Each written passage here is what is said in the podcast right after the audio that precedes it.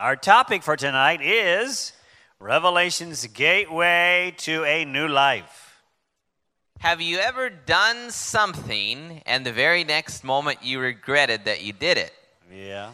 Have you ever wished that you could do things differently? Yeah. As you look back over your past life, do you sometimes wish you could just start all over again, begin anew, so to speak? Yeah. Well, the Bible tells us we can actually do that. In fact, it's not only possible, it is essential if we want to be saved. It's called the new birth. Let's read it here from John 3, verse 3. Our first text tonight, for those of you taking notes. John 3, verse 3, Jesus answered and said unto him, Verily, verily, I say unto thee, except a man be what? Born again. Born again. He cannot see the kingdom of God. So we have to start over if we want to enter heaven. But the one that Jesus said this to, Nicodemus, asked the question, how? Verse 4. Nicodemus saith unto him, how? How can a man be born when he is old? Can he enter the second time into his mother's womb and be born? And that question of how is the question that burdened hearts have been asking for centuries. How can I start my life over? How do I begin life anew? Jesus tells us how. He says in verse 5, Jesus answered, Verily, verily, I say unto you, except a man is born of water, first of all, and of the Spirit, secondly, he cannot enter into the kingdom of heaven. So to be born again, we must be born, first of all, of water. That represents what? Represents baptism. Baptism, and then we must also be born of the Spirit. That symbolizes conversion, and conversion must take place before baptism. How do we experience conversion? Well, the Bible tells us how in John 1:12, as many as received him, Jesus received power. When we receive Jesus, our life is transformed. Revelation 3:20 tells us how. Behold, Jesus says, I stand at the door, which represents our choice. Behold, I stand at the door and knock. If any man hear my voice and open the door, I will come into him and will sup with him and he with me. We open the door to Christ when we invite him personally to come into our lives, to direct us, to guide us, to be our King and our Savior. We are led to take the step of accepting Jesus when we see his love manifest on the cross. When I see him hanging there, dying there, my death, paying the penalty for my sins, then I want to give my life to him. In fact, Jesus said in John 12, verse 32, mark it in your notes. John 12, verse 32, he said, And I, if I be lifted up from the earth, will draw all men unto me. Have you felt that drawing love of Christ in your life? No doubt you have, or you wouldn't be here. As we respond to the drawing love of Christ, we surrender our lives to him. Then we are born of the Spirit. Not my will, but thy will. Thy will be done, O Lord. But that's not all in being born again. There's another part. That was the first part of being born again. The second part is to be born of water, which represents baptism. And we are going to see tonight how baptism is indeed Revelation's gateway to a new life. We are studying tonight the gateway to a new life. That is baptism. Jesus instructed his followers to teach and baptize. Let's read that from Matthew 28, verse 19. Matthew 28:19, Jesus says, Go you therefore and teach all nations. And then what? Baptizing them in the name of the Father and of the Son and of the Holy Ghost. What does baptism symbolize? And how is baptism for us the gateway to a new life? Well, let's begin to get the answer to that important question from Romans 6, verses 3 and 4. In Romans 6, 3 and 4, the Bible says, Know ye not that so many of us as were baptized into Jesus Christ were baptized into his death? Therefore we are buried with him by baptism into death, that like as Christ was raised up from the dead by the glory of the Father, even so we also should walk in newness of life. So here Paul shows us the true significance of baptism. He parallels it with the death, burial, and resurrection of Christ. We are baptized into his death, buried with him by baptism, like as Christ was raised up from the dead. So you can begin to see the true meaning of baptism. It symbolizes death, burial, and resurrection. We come forth from baptism to live a new life. This is the gateway to a new life. For those early Christians, baptism was the public demonstration that they were accepting the death, burial, and resurrection of Christ on their behalf. But more than that, baptism was also the public demonstration that they were dying to their old life, bearing their past sins and mistakes, and starting a new life with Jesus. That is the gateway to a new life, and that's why the Bible says, "Unto him that loved us and washed us from our sins in his own blood." Revelation 1:5. Baptism symbolizes that, the washing away of sin. In fact, notice from 1 Corinthians 15, verses 3 and 4. Again, we see the parallel, the death, burial, and resurrection. Paul says, "For I delivered unto you, first of all, that which I also received, how that Christ," what? "Died for our sins, according to the Scriptures, and that he was," what? Buried, and that he, what?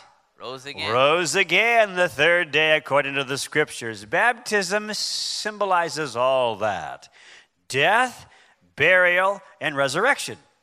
That's what baptism represents: death to the old life, burial of that life, and resurrection to a new life. It's a parallel of Christ's death, burial, and resurrection. So we see tonight that baptism is the gateway to a new life. You bury your past and start over anew with Christ. People, when they accept Jesus, want to start over. They want to bury the past. It's done in baptism. In baptism, you start a new life. But there's a question we need to answer. What's that? Well, that is, what is the biblical method of baptism? There are at least 14 different methods practiced. You might have noticed that in your lesson. This is a picture of baptism by immersion. That's one method, but people say, it's a lot of work. You get all wet. That's not necessary. All you need to do is have some water poured over you. Other people say, well, no, even that's a little bit inconvenient. All you need to do is have a little bit of holy water sprinkled on you. And some people say you don't even need water. You just need to be baptized by the Holy Spirit. I heard of one group of people, they were baptized or maybe buried in snow. They said that they thought that was the appropriate way to be baptized. They buried them in snow for a little while. Of course, you couldn't do that here in the Philippines. I haven't seen any snow yet. And an unusual baptism I heard of was this man who was baptized in a tank of rose petals. He thought that was the proper way to be baptized. And then I heard of a man who baptized his grandson by telephone. I'm still trying to figure out how he did that. And probably the most unique baptism I ever heard of was this lady who met a preacher in a grocery store. I don't know if it was Save More or something like that. And when she found out that this man was a preacher, a pastor, she said, "Oh, preacher." She says, "I've always wanted to be baptized. Would you baptize me?" He said, Sure, I'll baptize you. I'll baptize you right here." She said, "How will you do that?" He bought a bottle of Coca-Cola, popped the lid off, poured it over her. Coca-Cola baptism. It's not the real thing. So, what is the biblical method of baptism? Well, how many methods are there biblically? 14? No. Let's see what the Bible says. Mark this text in your notes tonight. It says, "There is one body and one Spirit, even as ye are called in one hope of your calling, one Lord, one faith, and one baptism." How many? 14? One. No. What's it say? One. Ephesians 4, verses 4 and 5. That does not mean you can only be baptized one time. We'll see later tonight that Paul actually told a group of people to be baptized another time. But apparently there's only one method of baptism that God will acknowledge. And the question is, what's the method? Well, the method of baptism is determined by the meaning of baptism. What does baptism mean? It means death and then Burial. Burial. You see, a person is buried beneath the water, representing death and burial of the old life. So in baptism, the person is placed beneath the water, representing death and burial. Burial. You see, every baptism, every baptistry, someone has died, and we're having their spiritual funeral. Who dies and is buried, son? Well, let's let the Bible tell us in Romans chapter 6, verse 6 and 7. Here the Bible tells us in Romans 6, 6 and 7, knowing this, that our old man is crucified with him, that is with Christ, that the body of sin might be destroyed, that henceforth we should not serve sin. For he that is dead is freed from sin. Would you like to be freed from the slavery of sin? Then you must first die to sin. So who dies and is buried? The old man. That's the old nature that liked to sin. The old you dies to sin and is buried. And when something dies, what do we do with it? Well, we bury it. Mark this. For new life to begin, you must first bury the old life. Right? For example, in gardening, if you want to grow plants, what do you do with the seeds? For example, what is this, camotes? How do you plant camotes? Do you take the pieces and you just kind of sprinkle them out over the ground? Is that how you plant them? What must you do? You have to bury them, as in the natural, so in the spiritual. For new life to begin, you have to bury the old life. You can never begin a new life until you first bury the old one. And that happens, of course, in the step of baptism. Baptism represents, the Bible method of baptism represents death and burial and resurrection. You see, it's not just a spiritual funeral, a spiritual grave. It's also a spiritual birthday, a new start, resurrection. Please notice what the word baptism means. It means to dip, to immerse, to plunge underwater. That's where it comes from. It comes from the original Greek baptizo. When they would dye cloth, how did they do it, son? Well, I suppose they would hang cloth up on a line and sprinkle some dye on the cloth. Is that how you do it, ladies? No. No, what do you do? You take the cloth and you dip it all the way down into the color. That's where we get the word, the Greek word baptizo comes from. To dip, to immerse, to plunge underwater. So even the word baptism means to go under the water. And when something dies, do we sprinkle it? If you took an animal that died and you sprinkled some dirt on it, what would happen? Well, you could smell it. And the reason why there are some stinking Christians is they would never have been buried. I say that kindly, of course. So we realize tonight that sprinkling is not the Bible method of baptism. The Bible method of baptism represents death, first of all, and then burial, and then resurrection. Resurrection to a new life. Let me show you a picture of somebody who has risen from the waters of baptism. This particular young man, when he's coming up out of the water. You'll notice he didn't even get his hair wet. That's because he didn't have any hair to get wet. That behind him is his wife. They attended one of our seminars, both of them, and they chose to get baptized, to start a new life. Here's another picture. This is a baptism that we had in Europe. You can see that this woman here, she dies, symbolically is buried beneath the water and resurrected to a new life. That's what true baptism symbolizes. Let's read now Romans 6, 4, 5, and 8. Therefore we are buried with him by baptism into death, that like as Christ was raised up from the dead by the glory of the Father, even so we also should walk in newness of life. So we enter with Christ into a new life. You want to start a new life? We're seeing tonight how to do that. Now verse 5 says, for if we have been what? Planted. Planted. How do you plant seeds? You bury them. If we have been planted together in the likeness of his death, we shall be also in the likeness of his resurrection. And then it says, now if we be dead with Christ, we believe that we shall also live with him. So baptism also represents the new beginning, the new life. Baptism is the gateway to a new life. It symbolizes, the biblical method of baptism symbolizes death. And new life. Burial. And resurrection. A spiritual funeral. And a spiritual birthday. Let me give you one other text to put in your notes tonight from 1 Peter 3, verse 21. Mark it down. 1 Peter 3, 21. We're not going to read it, but you can just mark it down.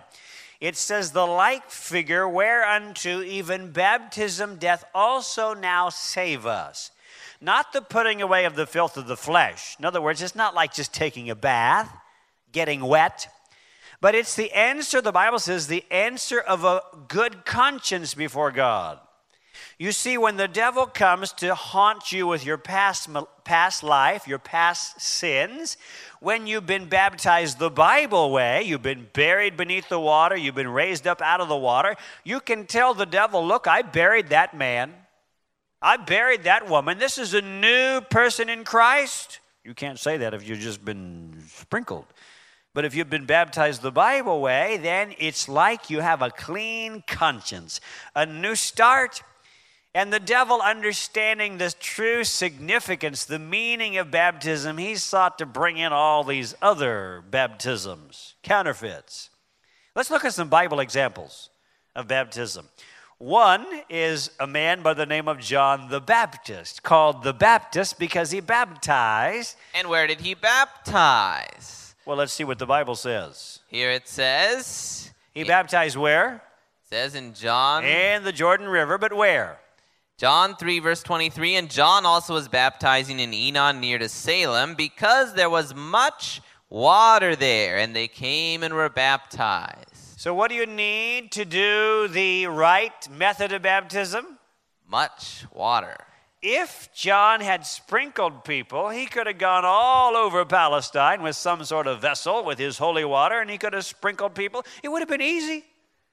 But they came to him, to the Jordan River, and to a certain place there where there was much water. And among those who came for baptism was who? Jesus. Let's consider how he was baptized, because he's our example. We're going to read from Matthew 3, 13 through 17. For your notes tonight, Matthew 3, 13 through 17. It says, then cometh Jesus from Galilee to Jordan unto John to be baptized of him. But John forbade him, saying, I have need to be baptized of you. Do you come to me? So John recognized that Jesus had no sinful past to bury. He says, you should baptize me, not me baptize you. Reading on, it says, and Jesus answering said unto him, suffer it to be so now. Let's do it now. For thus it becometh us to fulfill all righteousness. Then he suffered him. Or in other words, then he baptized him. Why was Jesus baptized? To fulfill all righteousness. There are at least two reasons why Jesus was baptized. One is to set us an example of the right method of baptism. Two, we'll come back to two later.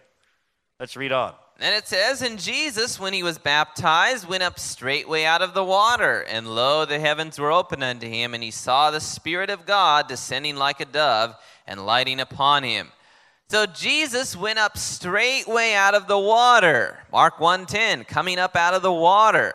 Now, you can't really come up out of the water if you never went down into the water.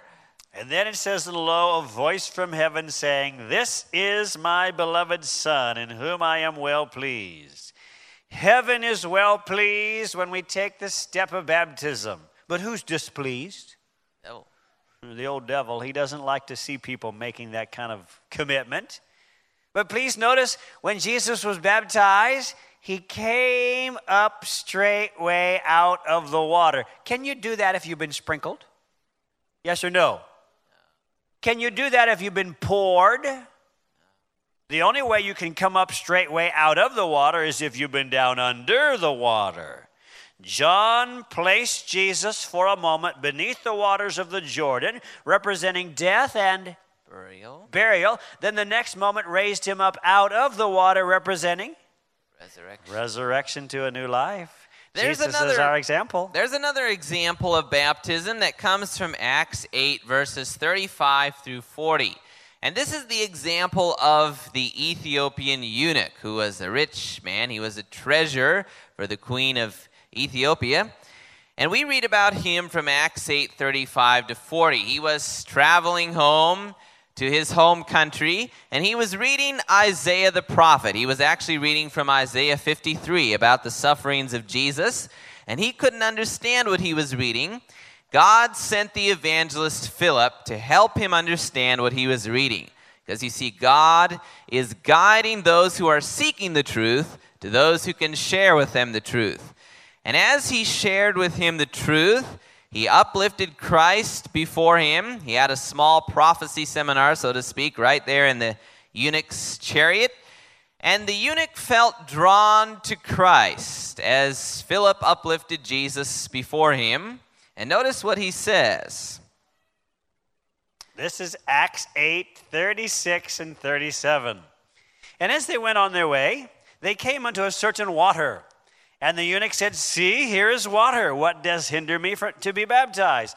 I don't know if Philip had explained baptism to this man or if he had known about baptism. Whatever the case, he said, "Look, here's water. I want to be baptized." Notice Philip's reply. Philip said, "If you believe with all your heart, you may."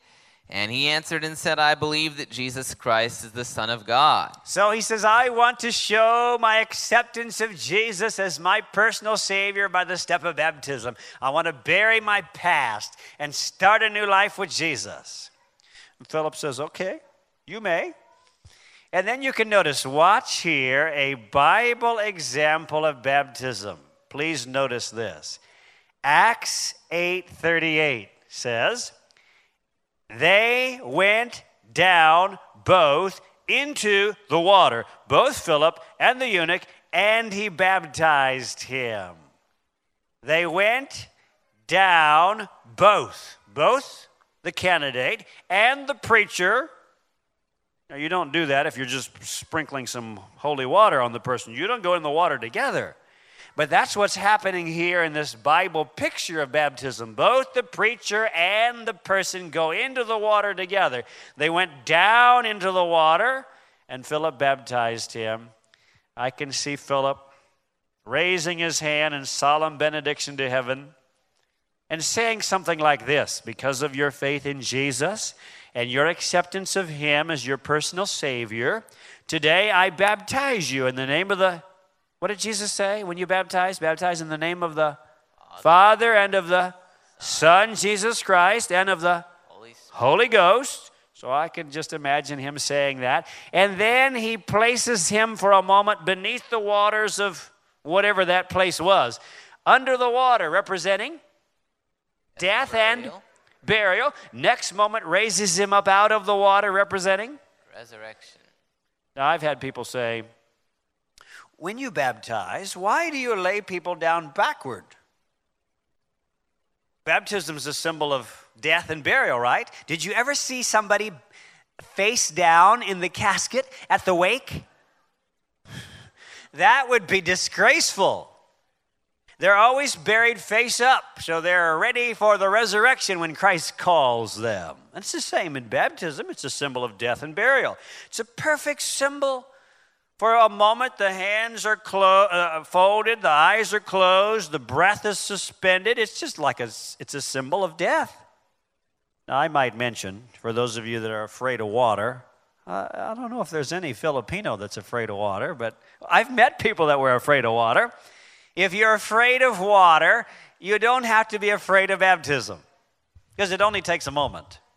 I remember we had a baptism one time in Europe, and there was this young man, he was deathly afraid of water. I don't know if he never took a bath or what, but he was afraid of water.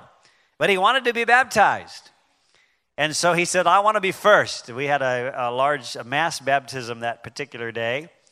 And there was a local pastor doing the baptism. I was watching, and I thought maybe he would pass out before he went in the water because his hands got sweaty and cold. He broke out in a cold sweat. He was so scared. But as I was watching, he was the first one. He walked down into the baptismal pool there, and they baptized him. He came up. It looked so graceful. So I asked him afterward, I said, well, how did it go? He said, you know, when I stepped into the water, all my fear went away. So you don't have to be afraid of water, or baptism at least, because it only takes a moment. Buried beneath the water, then, reading on says, and when they were come up out of the water. You see the picture? They went down into the water, and they came up out of the water. That's the Bible way to be baptized. And all churches used to baptize the one Bible way. Even the Church of Rome, you can see here a picture of a baptistry in Rome. In many of the ancient cathedrals, you will see baptistries because churches used to baptize by the one Bible method. Every church, the Roman Catholic Church, the Orthodox Church, the Lutheran Church, all of them used to baptize the right way up until, maybe I shouldn't say the Lutheran because they came later. But this is interesting, the history. It was not until the Council of Ravenna in 1311 AD when sprinkling and pouring were officially accepted as equally valid as immersion for baptism. Before that, everybody was baptized by immersion, but then they made a compromise and started sprinkling. So we understand that baptism is by immersion, not by sprinkling, not by pouring, or any of those other methods we talked about, but in a place where there's enough water to bury the person beneath the water and to raise them up out of the water for the symbolism of baptism to be complete. That brings us to the question, how does a person prepare for the step of baptism? This is a picture of a baptism, mass baptism we had in India some years ago. How do you prepare for baptism? Well, there are at least three basic ways to prepare for baptism. First of all, number one must believe. He must accept Jesus as his personal Savior and Lord. Jesus said, it says in Acts 8:37 rather, Philip said, if you believe with all your heart, you may. And he answered and said, I believe that Jesus Christ is the Son of God. So he must have faith in Christ, in his sacrifice for the sin of man, and we must receive him as Lord and Savior. So if you've accepted Christ as your Savior, you've taken the first step. The second step is repentance. Repent. What is repentance? Sorrow for sin and turning away from sin. Acts 2:38 says, then Peter, here St. Peter said unto them, repent and be baptized every one of you. So before we're baptized, we're supposed to what? Repent. Repentance is sorrow for sin and turning away from sin. That does not mean that you have to be perfect before you're baptized, but we should not be continuing in a course that we know is evil. We should not be practicing something that we know is deliberate sin. We must repent. That's the second step. And number three, we must obey. Obey the commandments of Christ. Let's read about that from Matthew 28:19 and 20. Jesus said, go you therefore and teach all nations, first teach, then baptizing them in the name of the Father and of the Son and of the Holy Ghost. Teach them what? Well, it says, verse 20, teaching them to observe all things whatsoever I have commanded you. So we're supposed to be taught to obey the commands of Jesus before we take the step of baptism. There are some preachers and there are some churches, they say, you want to be baptized? Please, come right on in, we'll baptize you. Jesus says, no, first teach, then baptize. Teach the basic truths of the Bible, such as the Ten Commandments. There you have the three steps. Believe in Jesus, repent of sin, and obey Jesus. Jesus says, if you love me, keep my commandments. Now, that brings us to a question, son. What about a baby? Does a baby qualify for baptism?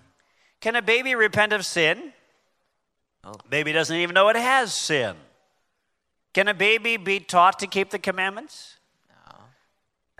You could say, now, baby, thou shalt not commit adultery.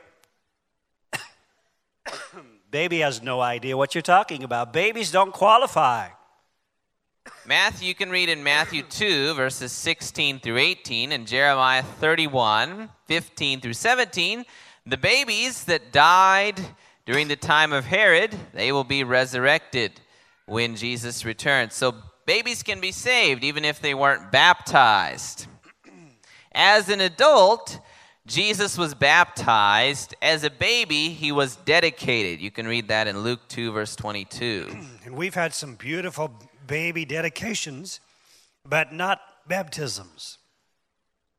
But how old should a person be before they are baptized? Well, that depends entirely on the individual and on their understanding of the faith. Some are mature earlier than others, but a person should be able to know the difference between right and wrong and choose the right.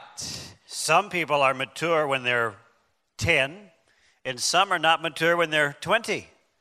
So it depends on the maturity of the person. Now this brings us to this question, son. Is it biblical for a person to be rebaptized? Well, let's read about it from Acts 19, 1 through 5 and see what the Bible says, if it's biblical or not. Acts 19, verse 1, and it came to pass that while Apollos was at Corinth, Paul, having passed through the upper coast, came to Ephesus. And finding certain disciples... He came to where? Ephesus. We learned earlier from the book of the Ephesians that there's only one baptism. But notice Paul tells these people to get baptized a second time. Paul said unto them, have ye received the Holy Ghost since ye believed? And they said unto him, we have not so much as heard whether there be any Holy Ghost. So these people hadn't even heard about the Holy Spirit. And it's important to receive the Holy Spirit to be saved. Notice what it says. Ephesians 4:30, if you'd like a text for that. And he said unto them, unto what then were you baptized? And they said unto him, unto John's baptism. How did John baptize? By sprinkling? No. By immersion. Then said Paul, John verily baptized with the baptism of repentance, saying unto the people that they should believe on him which should come after him, that is, on Christ Jesus. When they heard this, they were baptized in the name of the Lord Jesus. Was that their first or their second baptism, son? Second. So is it okay then? Let's come back to our question. Is it biblical for a person to be rebaptized? Does the Bible allow that? Well, apparently so. Yes, the Bible does allow that. And that brings us to the question, who should be rebaptized? Well, there are some general categories of people who often choose to be rebaptized. Number one are those people who were never buried. Maybe they had a baptism by sprinkling or pouring or some other method that's not biblical. And many of them, when they learned that their baptism really didn't count in God's sight, they choose to be rebaptized.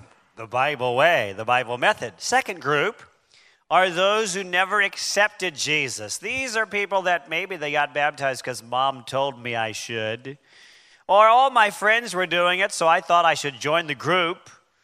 Later in life, when they develop a personal experience with Jesus, some of them choose to be rebaptized to show that this is now something personal between me and Jesus. And then number three are those who've fallen away from Jesus. Maybe they fell away from their walk with him. Maybe they went out in the world and lived in the pleasures of sin. I can testify to that third group because I was baptized when I was young, and then some years later I wandered out into the world, grew my hair long, I became a rebel. I'm going to tell you how I was reconverted, one of our future topics. I used to have longer hair than some of you ladies, but God changed my life. I'll share that story in a future study.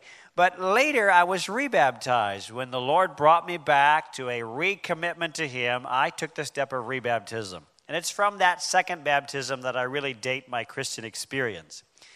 Then a fourth group are those who were never taught to keep all the commandments of God. I had a man come to me one time. He says, I want to be rebaptized. And he told me how many Sabbaths he had broken in his life. And I forget how many thousand it was. He said, that's a lot of sin. And I want to bury all that sin and start over anew. So he was rebaptized. And there may be some other reasons for rebaptism, but those are the general ones. And we might mention right here, if you're thinking about baptism, we do recommend that you take the step of baptism into a commandment-keeping church rather than into a commandment-breaking church. But that brings us to another question, son. How important is baptism? Well, let's see what the Lord said in Mark 16, verse 16. In Mark 16, verse 16, Jesus said, he that believes, that's the conversion, number one, and is baptized, number two, shall be saved, but he that believes not shall be damned. So is it important, if I want to be saved, to be baptized? Yes. I've met people that, as I talk to them, I say, we talk about baptism. I say, have you been baptized? No. Jesus says, he that believes and is baptized shall be saved. Are you saved then? Oh, I guess not. Is this important then? Yes. Apparently so, according to Jesus. That brings us to another question. What about the thief on the cross? He wasn't baptized, and he was promised salvation. As far as we know, he was not baptized. The thief on the cross, he could not be baptized because he was fastened to the cross. And that brings us to the second reason why Jesus was baptized. He was baptized, number two, for those who could not be baptized. There will be people in heaven, no doubt, who never were baptized, never knew about baptism, or like the thief on the cross, never had that opportunity. However, if I have the opportunity for baptism and I refuse to take that step or I neglect to take that step, then can I be saved? What's Jesus say? He that believeth and is baptized shall be saved. Now you might be thinking, well, are you telling us that we have to be baptized? No. Baptism is not something you have to do. It should be something that you want to do. Let me illustrate. Here's a picture of my sweetheart, my wife, of 27 years. Do you think that I had to marry Sandra?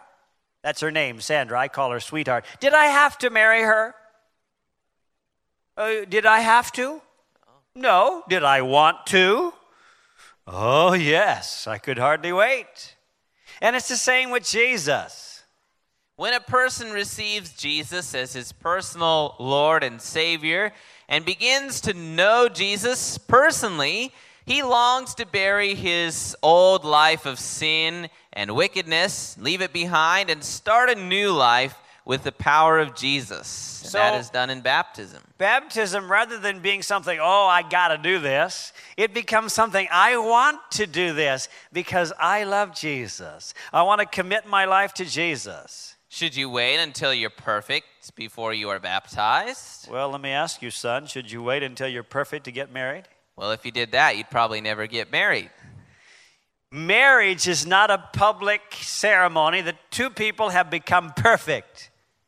It's the public ceremony that two people have become committed. And it's the same with baptism. Baptism is not the demonstration that you've become perfect. It's the public testimony that you are committing your life to Jesus. Does baptism work a magical change? No, the change takes place before you're baptized. If we had a tank here and we brought in a drunk from the street and we put them under the water and raised them out of the water, that's the proper method, would that change them? Oh. They would go down a dry drunk and come up a wet drunk. There'd be no change. The change happens before baptism. The marriage doesn't create love in the couple's heart. They are already in love. The marriage is the public commitment. And so baptism doesn't work some magical change in your life. Jesus has already changed you. It's the demonstration of that change. Baptism is a beautiful symbol of the end of an old life of sin, the burial of an old life of sin, and the resurrection to a new life with Christ. Satan understands the significance of baptism, And he tries to prevent people from taking the step of baptism.